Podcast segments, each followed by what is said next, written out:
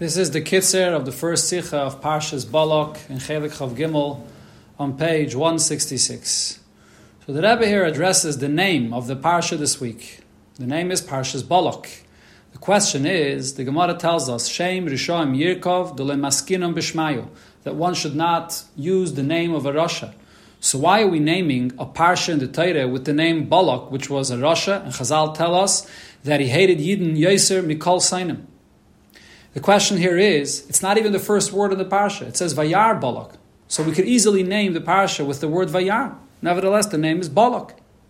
Another question is, a name of a parsha is supposed to express the content of the entire parsha. But in fact, you look in the parsha, what ended up happening is Balak's plan was not fulfilled at all. Instead, Bilam came and benched Yidden with brachas nailas beyaser, especially the brachas in the end of the parsha, which speaks about Mashiach. So how is the name Balak an expression of the content of the parsha, of the actual brachas that Bilam gave Yidden in this week's parsha. Now, the first question we could seemingly answer because there's a similar halacha regarding Avodah Zarah that we learn from the pasuk V'Shem Elokim Achedim Lo that one is not allowed to mention the name of Avodah Zarah. But the Gemara says Kol Avodas Kechavim Haksuve B'Teire Mutter Lahaskishma. If it's Avodah mentioned in the Torah, you are allowed to mention it. See here as well, the name Balak, which is a name mentioned in the Torah, so you're allowed to mention it or use it as a name for a parsha. But the question still remains that that's only a heter, seemingly, not more than that. But what would be the point specifically to choose the name Balak as the name of the parsha? The question on this is even stronger. Using the name Balak as a par- name of a parsha, we're giving that name a certain strong significance. And if so, even more so, it shouldn't be used as a name. And this is based on what the Bali Taisvus say. The Bali Taisvus ask a question regarding the Torah that mentions the name of Avodah Zarah when Yidden come out of Mitzrayim. It says, "Vayachnu lefnei Baal Tzfain," that the Yidden camped in front of Baal Tzfain, which is the name of Avodah Zarah. So the Taisvus asks, why is it pasuk saying Baal Tzfain? You're not allowed to mention that. Tell, you're not allowed to tell a friend, "Hamtin li b'tzad Avodah Zarah plainis." Wait for me here at the side of this Avodah Zarah. That's part of that same mitzvah mentioned before. V'shem elokim achedim lo yisaskiru. And the Bali Taisvus answer that that Isser is dafke lo adam, for a human being, but not for a Kaddish Baruch Hu. The Abisha could mention the name of Avodah Zarah. What do we see here from these Bali Taisvis? The Achrayim asked the question that, what's the question, Bechlal? It's an Avodah Zarah haksuva b'teira. Avodah Zarah haksuva b'teira, the Gemara says there's no Isser. So what's the problem with the fact that the Pasuk is saying Baal Tzfain? So we must say that what we see from this Bal Taisvis is that the whole heter of Avodah Zarah, Haksuva B'Teire, is only when a person mentions a name of Avodah Zarah without a tzarech, without a particular use or reason. But if you're mentioning it with a tzarech, so then nice and ba that's the lashon of the paiskim. You're giving it some significance. So then, even if it's an Zarah, which is Ksuva B'Teire, you're not allowed to use this name of Avodah Zarah for a certain tzarech. So if so, the question regarding the name of the parsha becomes even stronger. Naming a parsha in the Torah with a name of Balak is definitely a very big tzarech, and you're giving it a very strong mamashis. The name becomes significant. It becomes nitzchi in the name of the parsha of the Torah. How can you do so, even if it is a name of, of, of an Avodah or a name of a Rasha that's mentioned in the Torah? That's not a heter if it's uh, something which is nitzchi.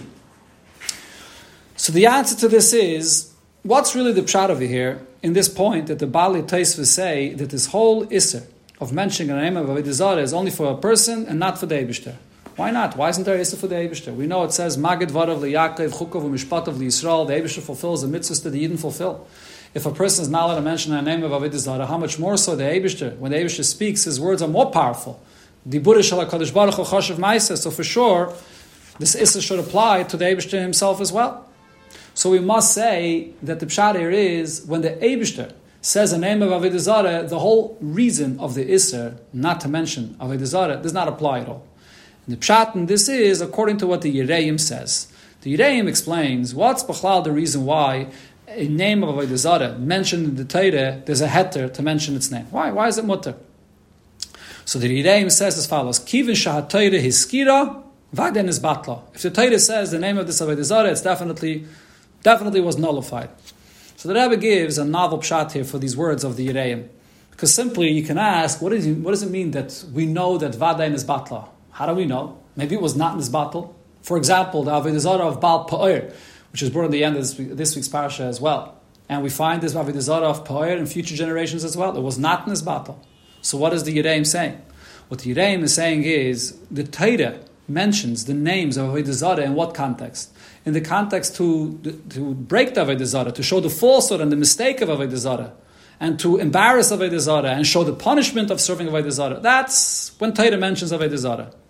When a Yid mentions the name of Avodah Zarah, and that name of Avodah Zarah, which is written in the Torah, every Yid, every single year that wants to only do what the says, as the Rambam tells us, so when he's mentioning the name of Avodah he's mentioning it in the same content of the way it's mentioned in the Torah. And therefore, for him, for the Yid that's mentioning this Avodah Zarah, Vaden is Batla. This Avodah for him, is totally insignificant. And this is what the Yirei means. You look there, he continues and says,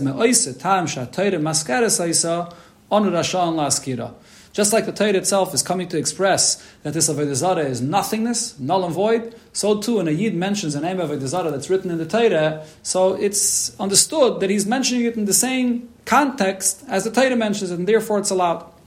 So this is the explanation also for what Taisva says, that this whole list of mentioning Avodah Zarah does not apply to the Abishta himself. When the Abishta himself mentions Avodah Zarah, so over here the words of the Abishta is just a expression of absolute truth.